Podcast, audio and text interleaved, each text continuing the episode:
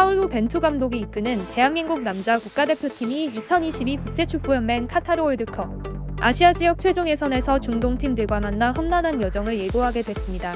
7월 1일 말레이시아 쿠알라룸푸르에 위치한 아시아 축구연맹 본부에서 월드컵 아시아 지역 최종 예선 조 추첨이 진행되었는데요. 조 추첨 결과 한국은 이란, 아랍에미리트, 이라크, 시리아, 레바논과 함께 A조에 속하게 되었습니다.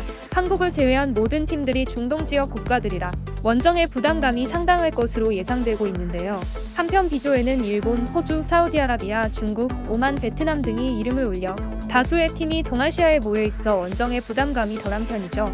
최종예선은 6개 팀씩 2개 조로 나뉘어 치러지며 최종예선은 오는 9월부터 시작되고 홈 앤드 어웨이로 팀당 10경기씩 치를 예정이라고 합니다. 각조 2일 2위는 월드컵 본선으로 직행하고 3위 팀끼리 플레이오프를 치르게 됩니다.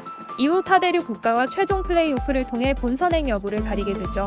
벤투호는 최소 조 2위는 기록해야 카타르행을 보장할 수 있기 때문에 역대 최악으로 험난한 여정이 될 것으로 보이고 있습니다. 이러한 소식을 접한 축구 팬들은 와 다섯 침대 축구 미쳤다. 이거 몰카 아니야? 월드컵 못 갈 수도 있겠는데? 라며 이번 결과에 대해 매우 아쉬워하는 반응들을 보이고 있습니다.